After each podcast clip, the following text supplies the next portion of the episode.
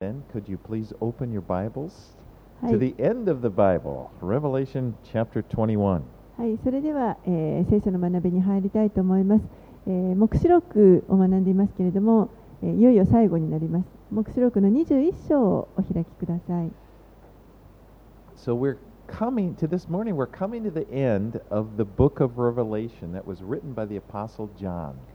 えーこの黙示録もいよいよ最後に来ましたけれども、えー使徒ヨハネが見た幻を書かれたものです。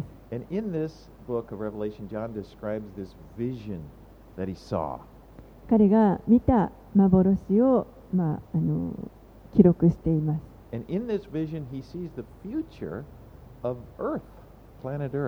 でその幻の中でヨハネが見たものは、えーこの地上のこの将来の姿でした And he sees these great and glorious things, and he's told to write them down. そして本当に偉大な栄光に満ちたものを彼は見てですねそしてそれを書き記すようにと言われました And he sees the rise and fall of this evil ruler that will take control over the earth. 悪の支配者がこの地を、まあ、支配するためにこう立ち上がって出て行ってそしてまたそれが滅びていく姿を彼は見ました。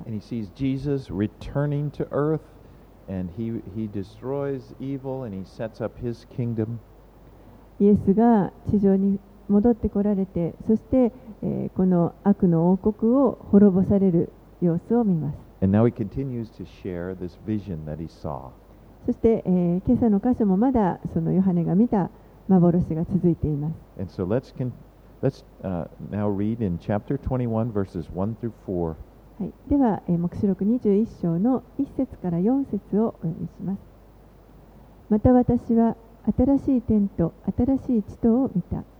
以前の天と以前の地は過ぎ去りもはや海もない。私はまた聖なる都新しいエルサレムが夫のために飾られた花嫁のように整えられて神の身元を出て天から下ってくるのを見た。その時私は御座から出る大きな声がこういうのを聞いた。見よ神の幕屋が人と共にある。神は彼らと共に住み彼らはその民となる。また神ご自身が彼らと共におられて彼らの目の涙をすっかり拭い取ってくださる。もはや死もなく悲しみ叫び苦しみもない。なぜなら以前のものがもはや過ぎ去ったからである Now, the word for heaven here isn't the word for heaven that describes the place where God lives in his glory.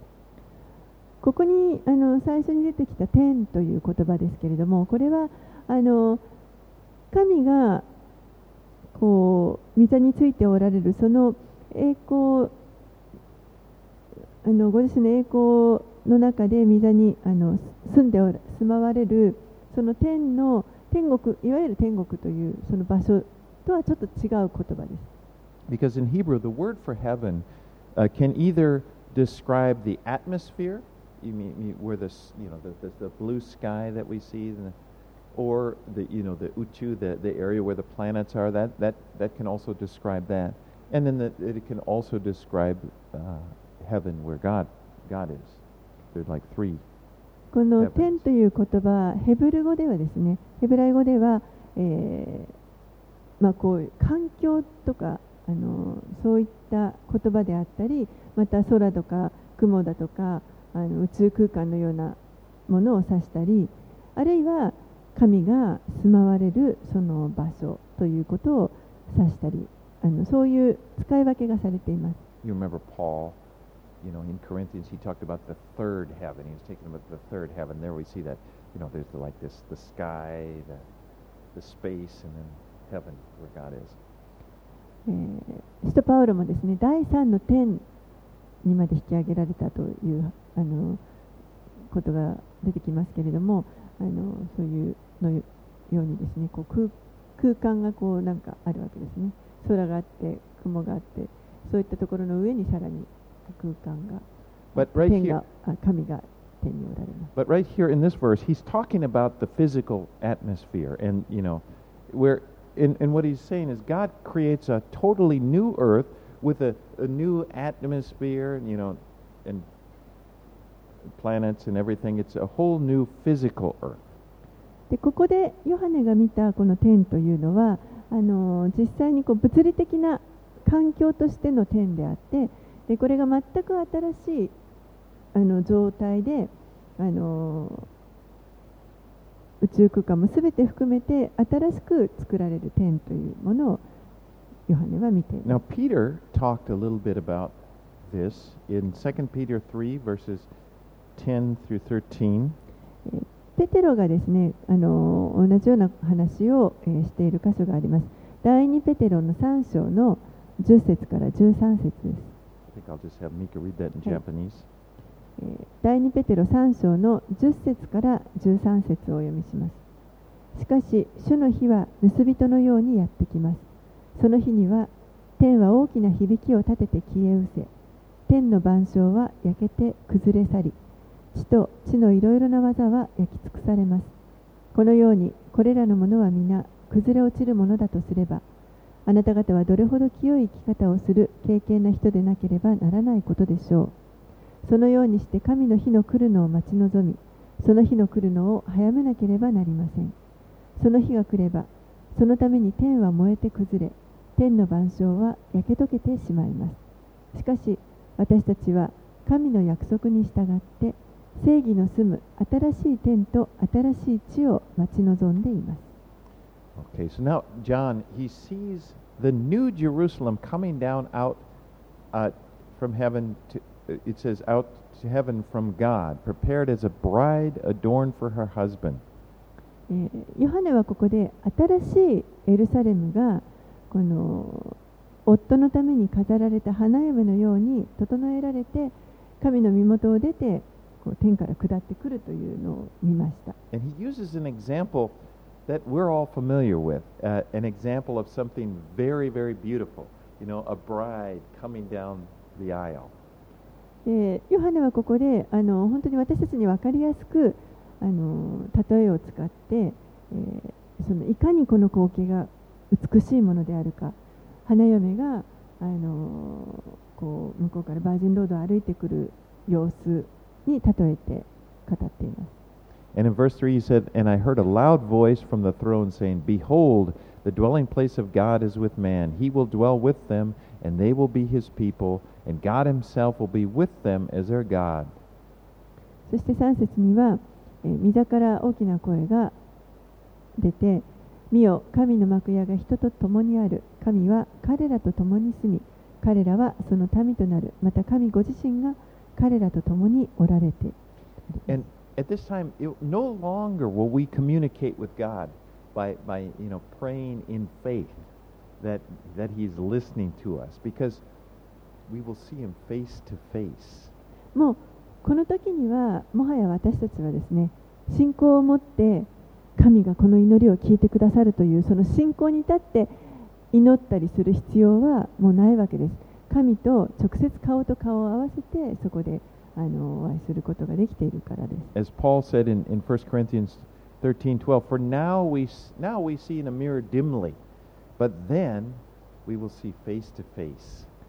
パウロはこう言ってます。第一コリントの十三章の十二節で、今私たちは鏡にぼんやり映るものを見ていますが、その時には顔と顔と合わせて見ることになります。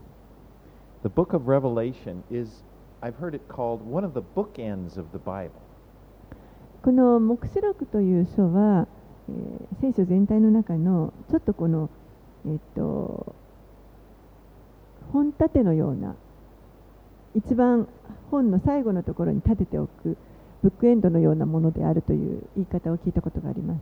You know, so there's, you know, bookends, books ends on either end. So in Genesis, at, at one end, Genesis is another bookend, okay? And, and there in Genesis, we see a world that God created that was perfect. えー創世記というのが一番最初に出てきます。これもあのもう片側のこの本立てのようなものですけれども、えーこれは、えーここで完璧な世界が最初に作られた様子を私たちはこの創世記の中に見ることができ And ま we す。You know, in this perfect, you know, undefiled relationship. そこでは人が神ともう完璧なあの調和を持って歩み、えー全くその関係が汚されていない状態でした。But we know that was all lost in chapter 3でもそれはあの3章で全て壊れてしまいま when, す。when Adam and Eve sinned.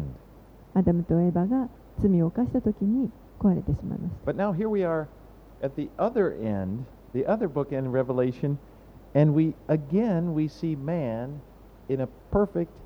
He's restored into this perfect relationship with God. でもこの一番最後の黙示録のところでもう片方の端のところで、えーもう一度再びですね私たちと神との関係が回復されてそして、えー完全なあの状態の中で神と共に顔と顔を合わせて、えー歩むことができる状態がここに書かれてい And ま you す。know that is the whole purpose of life. That's the reason for living, is to have a relationship with God. まさにこれが、えー私たちの人生の目的です。神と関係をあの持っているというこの回復された状態のですね完全な関係を持っているということが私たちに命が与えられている目的です。And that's why Jesus came, and that's why he came, he died on the cross, was to restore our relationship with God. だからこそイエスが、えーこの地上に来てくださってそして、えー私たちと神との関係を回復させるために十字架で死んでくださいました。ですから、イエスが私たちと天のお父さんとの,この架け橋となってくださっています。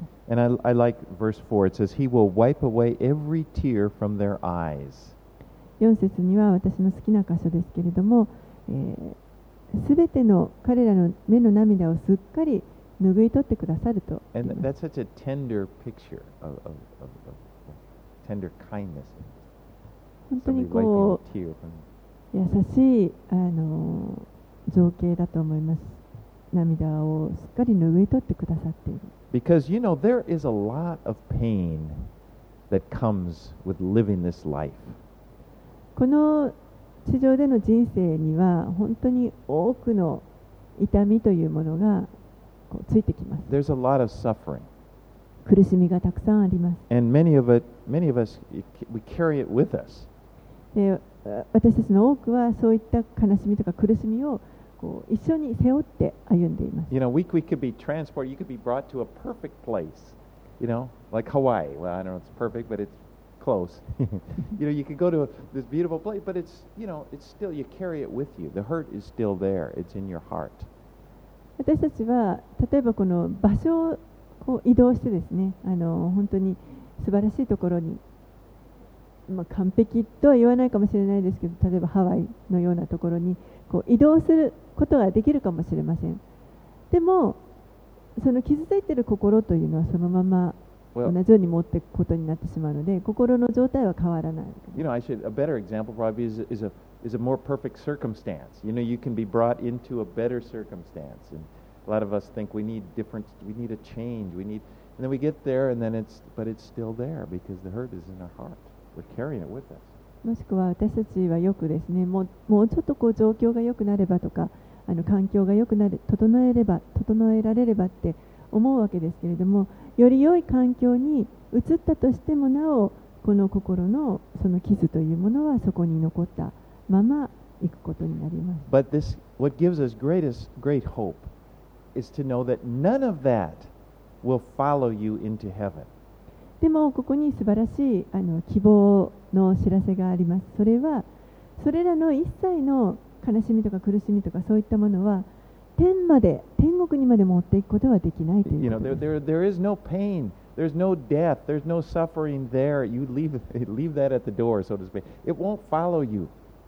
もうあの痛みとか苦しみだとか死だとか。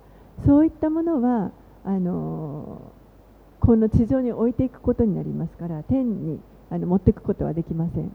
That's good news, isn't it? これは良い知らせですよね。Alright, let's read verses through はい、5節から7節を読みします。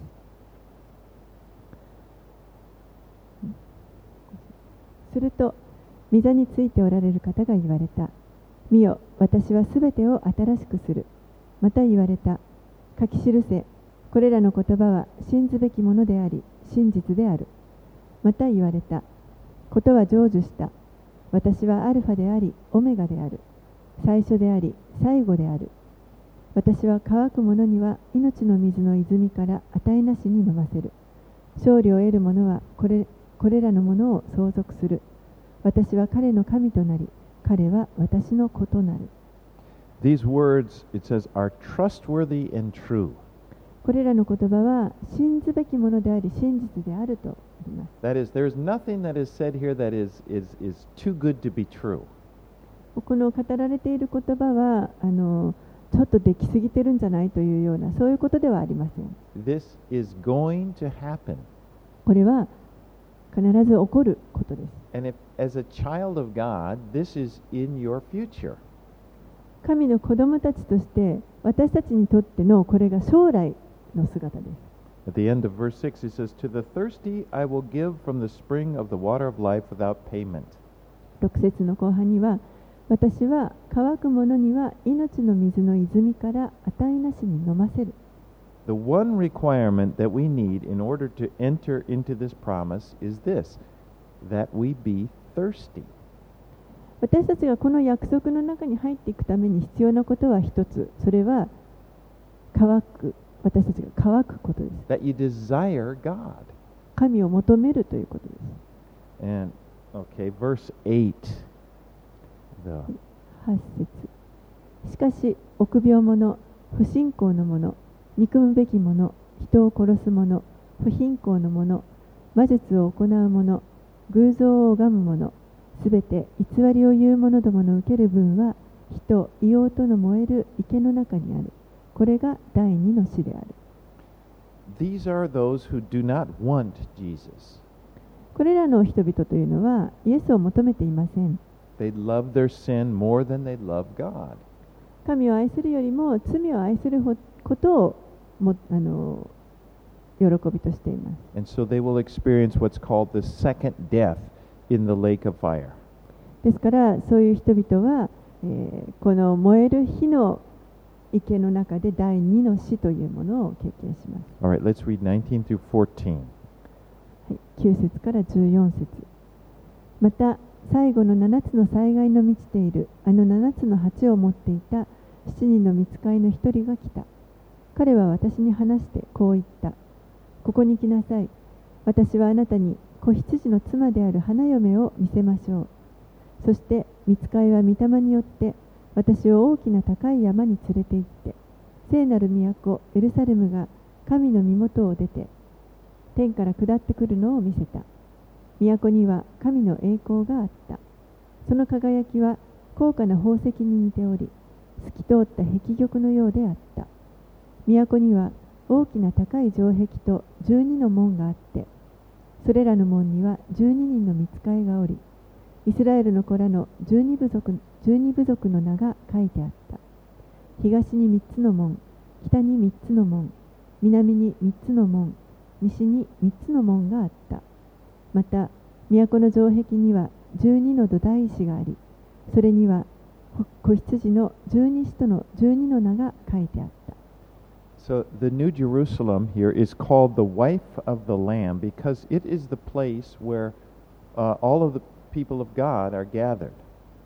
ここでこの新しいエルサレムのことを、えー子羊の花嫁というふうにあの呼んでいますけれどもこれは、えーこの場所に神の民たちがすべてあの一堂に会するからです And John here is describing something that has never been seen before. ヨハネは今までかつて見たことがないようなこの情景を見てそれを書き記しています And so he, he has to use, he's, he, he, he can only use words that we have in order to describe it. ですから彼がこの表現できる言葉というのは私たちがあの知っている言葉ですね限られた言葉の中でこれを表現しようとしています So he says it, it's like a rare jewel. そして、えーこれはもう本当にあの高価な宝石のようであると言っています It's like, like like a jasper. He says, clear as crystal. もう透き通った壁玉のようであった。 And, and, the, and the picture here is, is it shining with, with the radiance of God's glory. そしてそれらはこの神の栄光によって本当に光り輝いているということを言っています。 And it says, it has 12 gates, gates, each having the names of the 12 tribes of Israel inscribed on them. そして12の門があって、その12の門には各12部族のあの各部族の名前が彫られています。And then it has 12 foundations, and on the foundations, each of these foundations, it has the names of the 12 apostles ins- inscribed on them. そしてまた12の土台石があって、その12の土台石にはあの12人の使徒の名前が書いてあったとあります。So we see there's this continuation between, the, we see both the Old Testament with the, the 12 tribes of Israel and the New Testament, the, the, the 12 apostles, it's together. ですからここでもこのイスラエルの12部族旧約聖書を代表する12部族とそれから新約聖書の12使徒たちがこう旧約と新約がつながっているということが表されています。All of God's people together. すべてがこの神の民としてこう一緒になっています。Right, let's read 15 through 21. 15節から21節をお読みします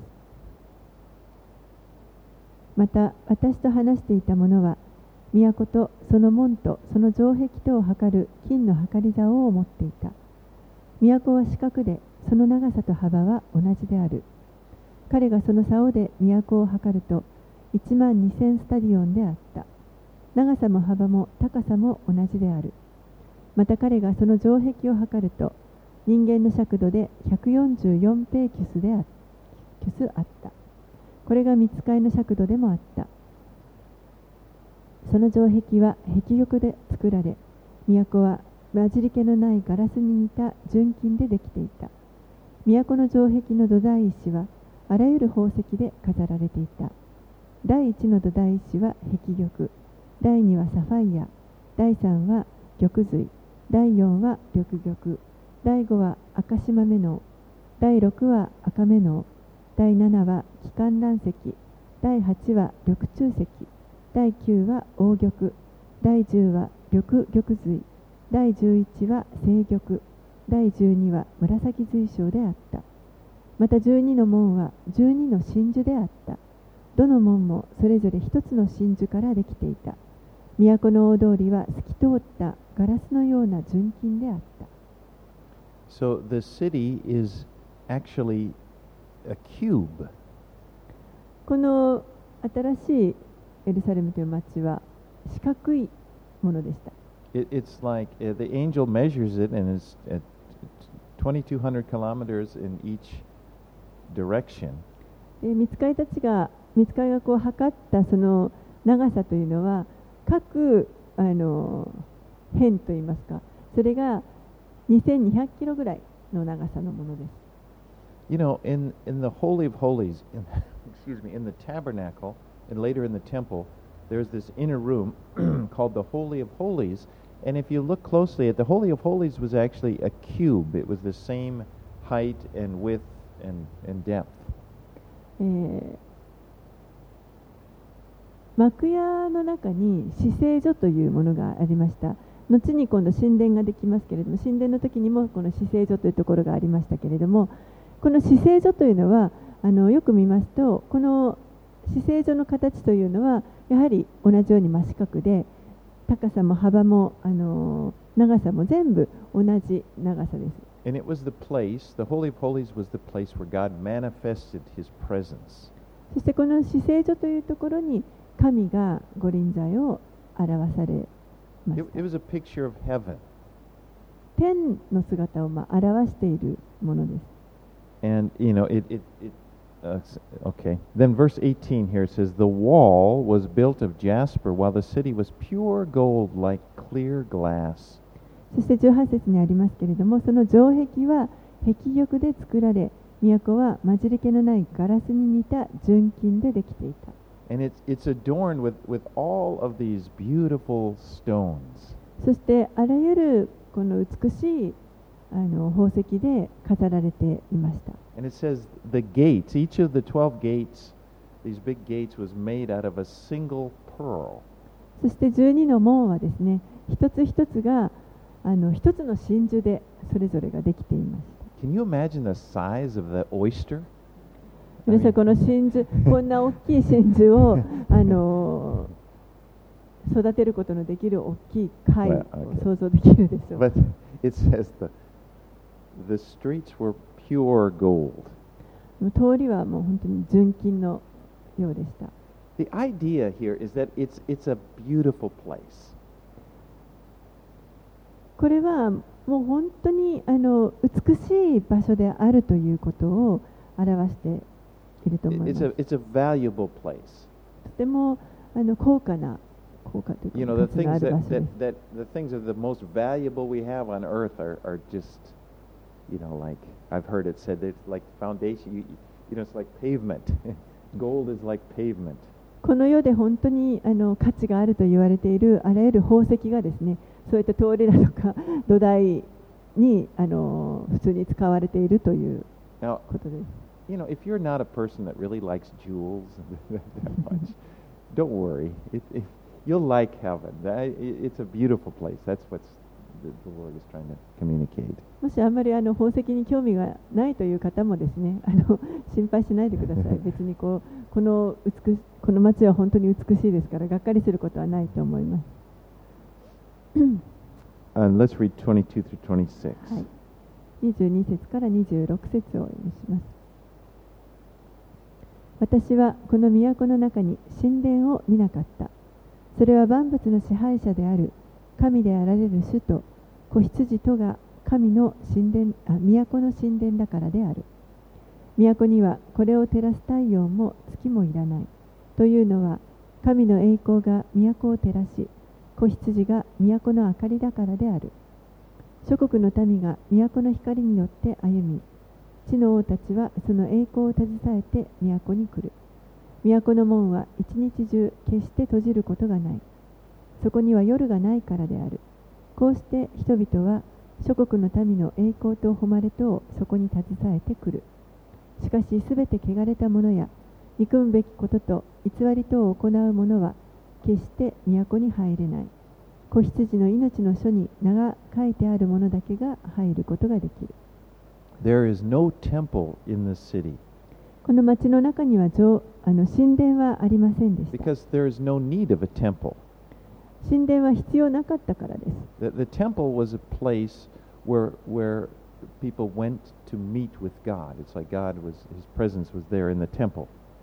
神殿というのはあのそこに神の御臨在が現れるということで人々が神にあのお会いするために行くそのあの建物でした It was a place where people had access to God. 人々がこう神とあの交流が持てるそのための場所です But in the New Jerusalem, God will dwell with us. でもこの新しいエルサレムでは神が私たちの間に住まわってくださいます His presence will, will be continually manifest. 神のこの御臨在というのがいつもそこに現れています。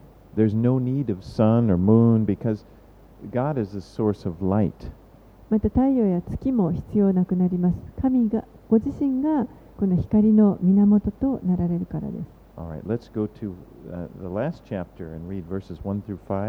はい、では最後の章22章の1節から5節をお読みします。見つかいはまた私に水晶のように光る命の水の川を見せた。それは神と子羊との御座から出て都の大通りの中央を流れていた。川の両岸には命の木の命の木があって十二支の実がなり毎月実ができた。またその木の葉は諸国の民を癒した。もはや呪われるものは何もない。神と子羊との御座が都の中にあって、そのしもべたちは神に仕え、神の御顔を仰ぎ見る。また彼らの額には神の名がついている。もはや夜がない。神である主が彼らを照らされるので、彼らには灯火の光も太陽の光もいらない彼らは永遠に王である So the water of the river of the water of life flows from God's throne. この命の水の川ですねこれが神の御座から出て流れています this reminds me of, of a, a verse I really like in Psalms. So Psalm 46 or 46 4. これはあの詩編の46編の箇所を思い出させますけれども46編の4節 It says, There is a river whose streams make glad the city of God, the holy habitation of the Most High. 詩編の46編の4節には川があるその流れは糸高き方の聖なる住まい神の都を喜ばせる It's a peaceful picture. とてもこの平和を表している姿だと思います mean, that's one of the most peaceful scenes, I think, is, is, is, is a flowing river. あの私は本当にああこれ平和だなと思う情景の一つがこの静かに流れている水ですね川です here again, we see the tree of life. そしてここでまた再び私たちは命の木を見ることができます The last time we saw the tree of life was at the other end of the Bible, in, in the Garden of Eden. Remember? 最後に命の木を見たのはこの黙示録と対極にある一番最初に書かれてある創世記のエデンの園にありました But after Adam and Eve sinned, they were prohibited. They, they, were, they weren't allowed access to it anymore. けれどもアダムとエバが罪を犯してしまった後、えー彼らはこの命の木に近づくことをあの禁じられました And now in Jerusalem, the New Jerusalem, access to the tree of life is, is restored.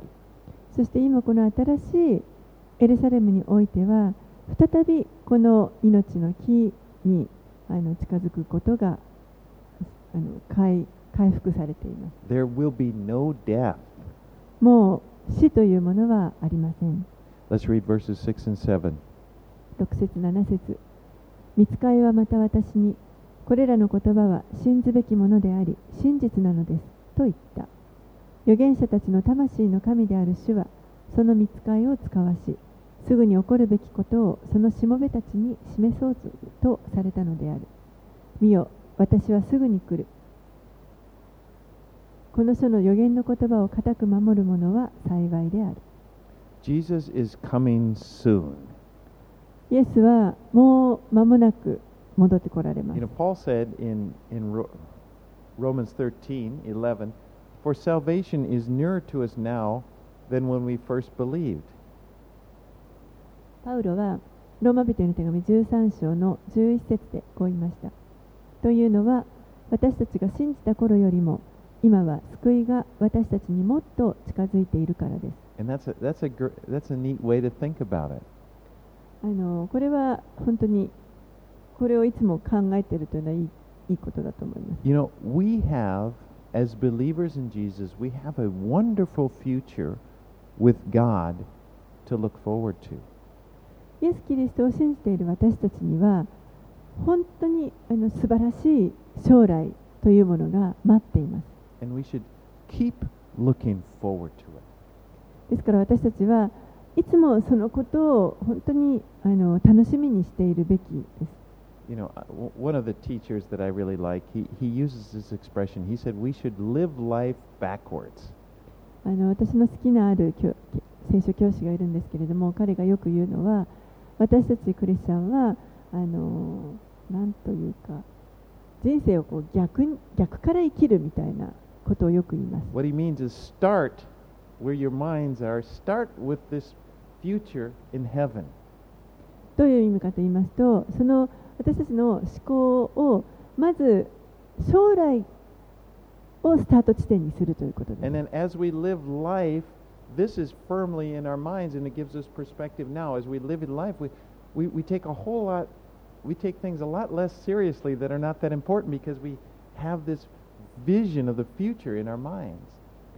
常にこの将来私たちに約束されている将来というものがスタートになってそのことを あの思って今を生きていくとその今 ぶつかるさまざまな問題というのもそれほど深刻に受け取らなくても済むようにこの正しい視点というものが与えられるのではないか As ということです opposed to how we usually live, you know, we live our lives like a like a line. You know, we, we, we think we well we, we were born here and then we're here, and we we generally, for reference, we're always looking back. 通常私たち人間はこう生まれてからですねずっとこう生きていく中であの常にこう過去を振り返ってあの、まあ、生きるという傾向があると思います And when we think about who am I, we think of our past experiences and what's back there. で自分はどういう人間なのかということを自分の過去からですねあの経験を通して自分はどういうものかということを考えようとします But we should live life, live it backwards. Start from this place, this future that you have that's coming. It's sure. でもそうじゃなくて逆から生きるつまりその将来私たちにも約束されている将来がここにあってそこを拠点にあの今この時を生きていくということです And have it in your mind as you live your life today. And you, as you look forward, you're moving forward toward that time. ですから常にその将来に向けて前に向かって進んでいくわけですからこう期待を持ってですねあの今を歩んでいくことができるということです。All right, let's read verses 8 and 9. はい、8節9節。これらのことを聞きまた見たのは私ヨハネである。私が聞きまた見たときそれらのことを示してくれた見つかいの足元にひれ伏して拝もうとした。すると彼は私に言った。やめなさい。私はあなたやあなたの兄弟である預言者たちやこの書の言葉を固く守る人々と同じしもべです神を拝みなさい This is the second time John has done this. He's fallen down before an angel to worship an angel. 実はヨハネはこれ2回目です。この見つかいの前にあのひれ伏して拝もうとしたのは2回目 I です。mean, he's just, he's so overwhelmed by this vision of beauty in heaven that he, he just feels his need to worship. もう彼はですね、この天のあまりの美しい光景に本当に圧倒されて、もうあの拝まずにはいられないという状態だったんだと思います But。the angel said, No, worship God. でも見つかいは神を拝みなさいと言われま God す。is the only one that should be worshiped. 神だけが唯一あの礼拝の対象となるお方です。Because he is our creator. なぜならばこの方が私たちを作ってくださった創造主だからです。You know, never worship a created thing. 決してあの作られた被造物を拝まないでください You。know, whether it be a person or, or an angel or some object that's been created. 人であったり、見つかいもそうですし、また何か作られた物質、そういったものを拝まないでください。Worship God, the creator of all things. これらすべてのものを作られた神を拝んでください。All right, let's read verses 10 through 11, 10 and 11. 10節11節。また彼は私に言った。この書の予言の言葉を封じてはいけない。時が近づいているからである。不正を行う者はますます不正を行い。汚れた者はますます汚れを行いなさい。正しい者はいよいよ正しいことを行い。生徒はいよいよ聖なるものとされなさい。Again, I mentioned this last week, but when God gave Daniel a vision of the end times, he told him in, in Daniel 8:26, "The vision of the evenings and mornings that has been told is true, but seal up the vision, for it refers to many days from now." 先週もあの言ったと思いますけれども神がですねダニエルという預言者にあの幻を与えられて終わりの時代のあの幻をあの見せられましたその時に神がダニエルにこのように言われました。ダニエル書の8章の26節。先に告げられた夕と朝の幻。それは真実である。しかしあなたはこの幻を秘めておけ。これはまだ多くの日の後のことだから。But John is told here, "Do not seal up the words of the prophecy of this book, for the time is near." けれどもここでヨハネは、えー逆のことを言われていますこの書の予言の言葉を封じてはいけない時が近づいているからである So it says, he says, let the evildoer still do evil. そして、えー不正を行う者はさらに不正をあのますます不正を行わせなさいと言っています。Now, this may seem strange, but he, he's emphasizing that when Jesus comes, when he comes again, he's going to come suddenly. He's going to come quickly. And when he does, there's going to be no time to repent. でまあ、ちょっとなんか不思議なことをあの語られているように思うかもしれませんけれどもイエスがあの来られる時には突然やってきますそしてあまりにも早く来られてあの裁きを行われますのでもうその時にはあの悔い改める隙というのはもうありません I mean, it's done. It's like it's like lightning. He said when he comes, it's like lightning flashing. It's over, and it's you, you you know let the evil do evil. That you're you're at that time it's too late to repent. もうそのイエスが来られる時には本当に雷のようにですねあの瞬間的にああの来られますからもうその時に あのそこで悔い改めようというもうそんなあの暇はないということです手遅れになります Now is the time to respond to God's message and give your life to Him. 今こそが神のメッセージに応答して自分たちのこの命を主に捧げるべき時です You know, don't believe that. You know, someday I'm going to. I'm not ready yet. いや私はまだあのよくわからないし準備もできてないから、まあ、いつかあのそうしますということは。あのそういうふうに考えていると、もしかしたらその日はもう来ないかもしれない、手遅れになってしまうかもしれません。ですから今こそが悔い改める時イエスにこの人生をお委ねする時だと思います。最後2節から16節。あ最後じゃないですね。12節から16節を見します。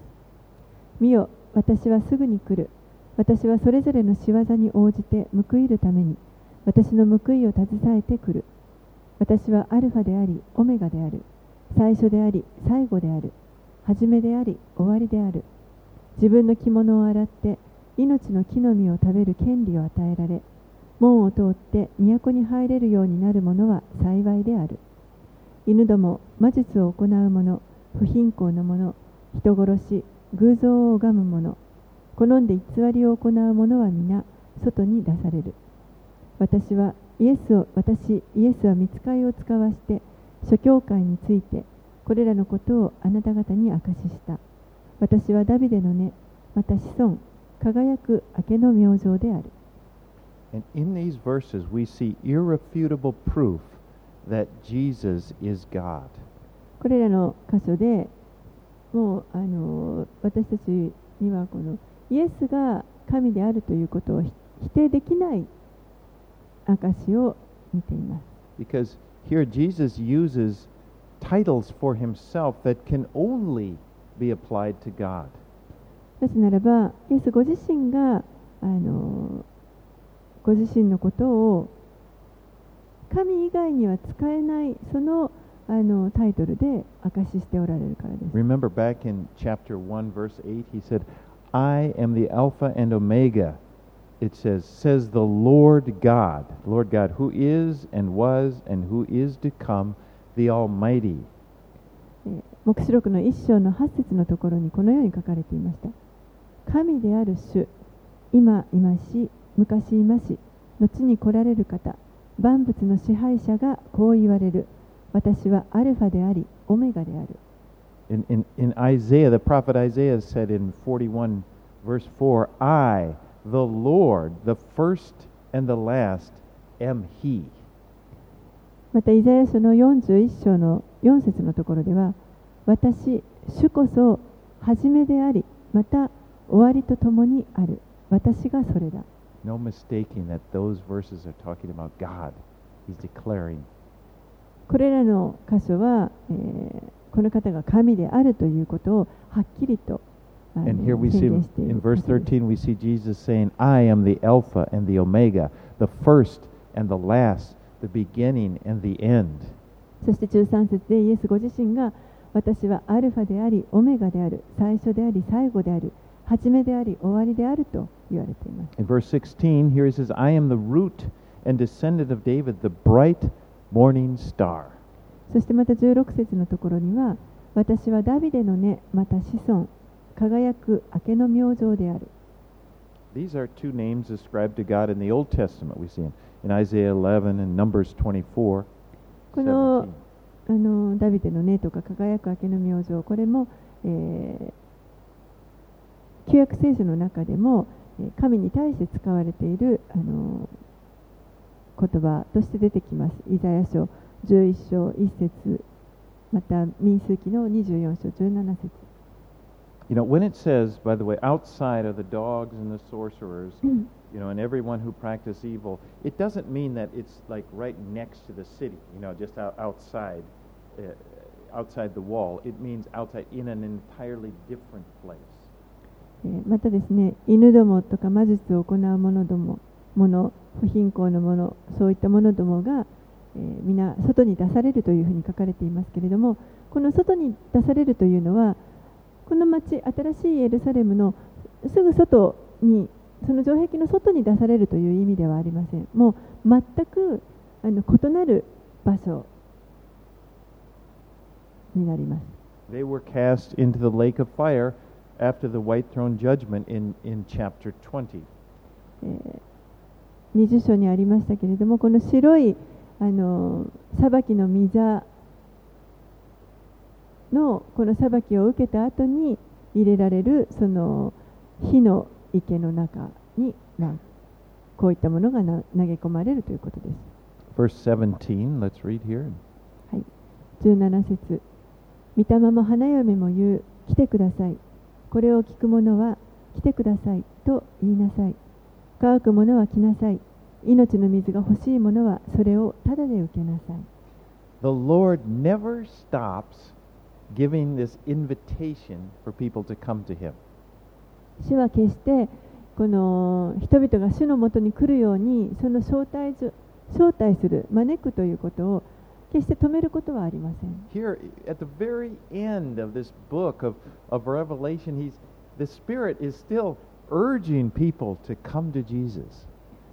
この書の一番最後のところですら、主はそれでもまだ人々に来なさいと、私のもとに来なさいということを進めておられます。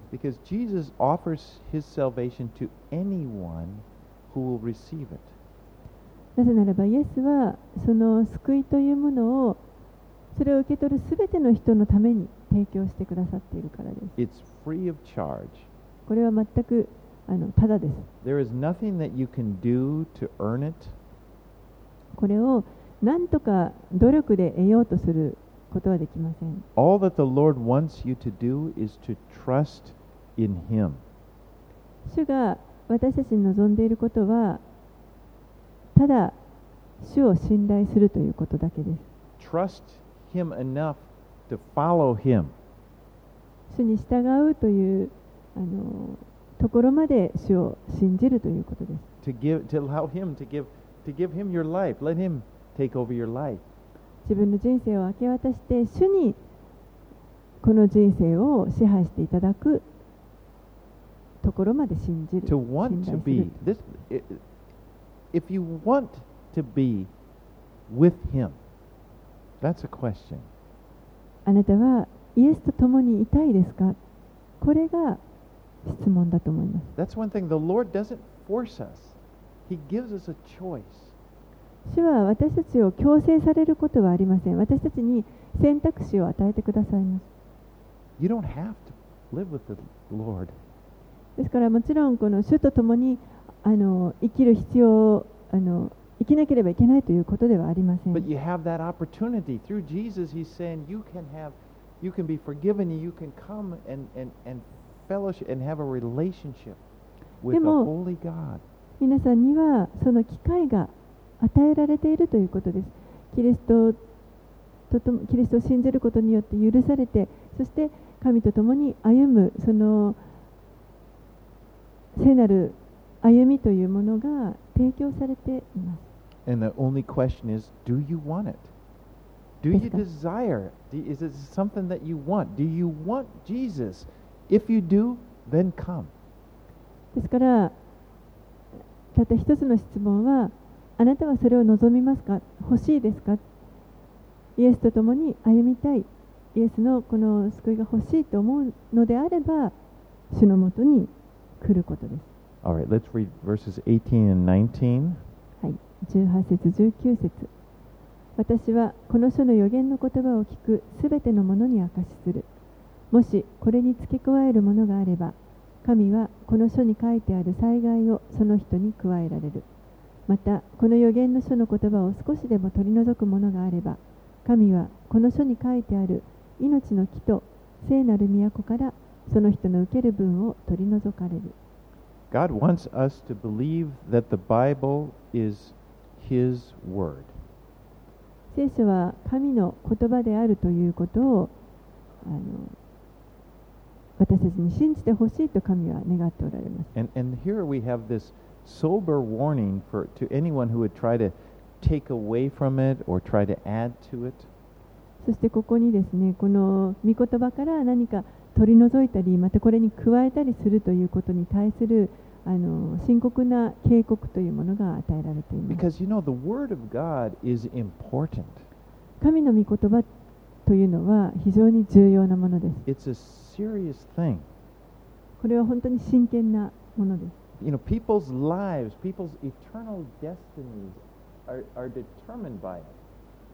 人々のこの人生というものは、この御言葉にかかっています。His, the Word of God, the Bible, points the way to Jesus. 御言葉というのはイエスを指し示しているものです。And it's the, it's the standard by which we judge what is true and what is not. 何が真理で何がそうではないのかということの判断の基準となるものです。And we should never bring, you know, something, a, a philosophy or teaching or anything to the Bible and then try to change the Bible. This is, you know, I'm kind of, this is kind of what I believe, and then try to change the Bible to make it fit that philosophy. ですから私たちは決して何かあの聖書以外のもの哲学だとか他の教えというものをこの聖書の中に持ち込んでしまってそしてそれを解釈するために聖書の理解をちょっとこう変えてしまうということは決してするべきではありません It's, it's, it's exactly the opposite. むしろ全く逆です We, we take everything and bring it to the Bible, and we use the Bible to determine whether or not something is true. 聖書を用いて聖書に書かれてあることを基準として他のものがこれが真理かそうでではないかということを判断していくべき And, です and, and he he said, don't add to it, don't take away from it. そしてこの御言葉に決して何も加えてはいけないしまたここから取り去ってもいけません。Let's read the last verses 20 and 21. 20節21節。これらのことを証しする方がこう言われる。しかり私はすぐに来る。アーメン。主イエスよ来てください。主イエスの恵みがすべてのものと共にあるように。アーメン。Amen. It says, Come, Lord Jesus. アーメン。主が主よ来てください We look forward to Jesus' coming. 私たちは主が戻ってこられるのを本当にあの楽しみにしています We, we look forward to seeing him face to face. 顔と顔を合わせてお会いする日を本当に楽しみにしてい And ま we す look forward to, to a new earth. また新しい地を心待ちにしています You know, a, a- a place, an, a place where, there, which, where everything is perfect, with, without evil, without suffering. すべてが完璧で何の苦しみもまた悪も一切ない We look forward to this perfect relationship with God. そして私たちは完全なあの状態で神との関係を持ちながらこう生きることができます I mean, nothing, nothing in the way. No reason to feel ashamed, to feel guilty, to feel like you would have to, you would want to hide from God. Just perfect もう何 relationship. のあの恥とかそういったこともなくですね 神の目から隠さなければと思うようなことも一切なくもう完全な状態で神とのこの関係というものを楽しむことができます And this is what we are looking for. This is going to happen. でそれが必ず起こることであり私たちはそこを目指してそれを楽しみにして歩んでいく And so we say, Amen. Come. Lord Jesus. アーメン主イエスよ来てくださいと私たちは言いたいと思います Let's pray. お祈りします Lord, we thank you for this glorious future that we have with you.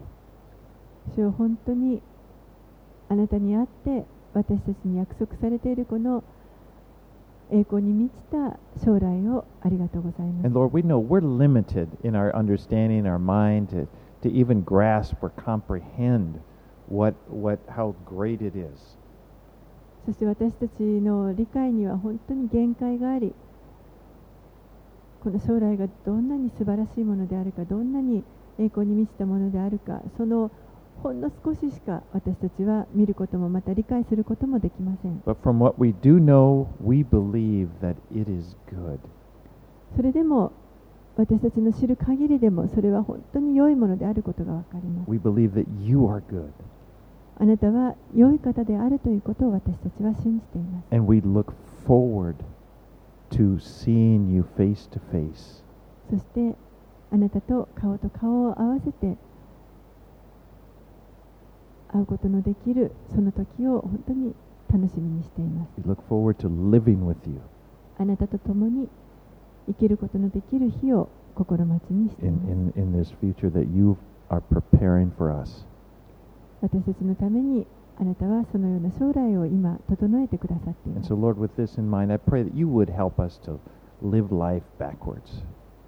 そうどうぞ私たちが本当に逆の視点から生きることができるように助けてください。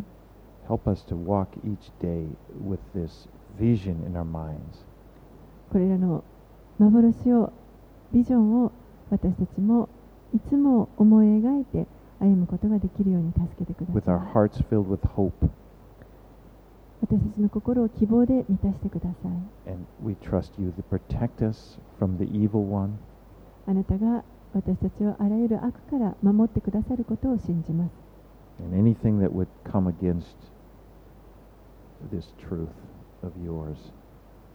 あなたの真理に逆らう一切のものから私たちを守ってくださることを信じます.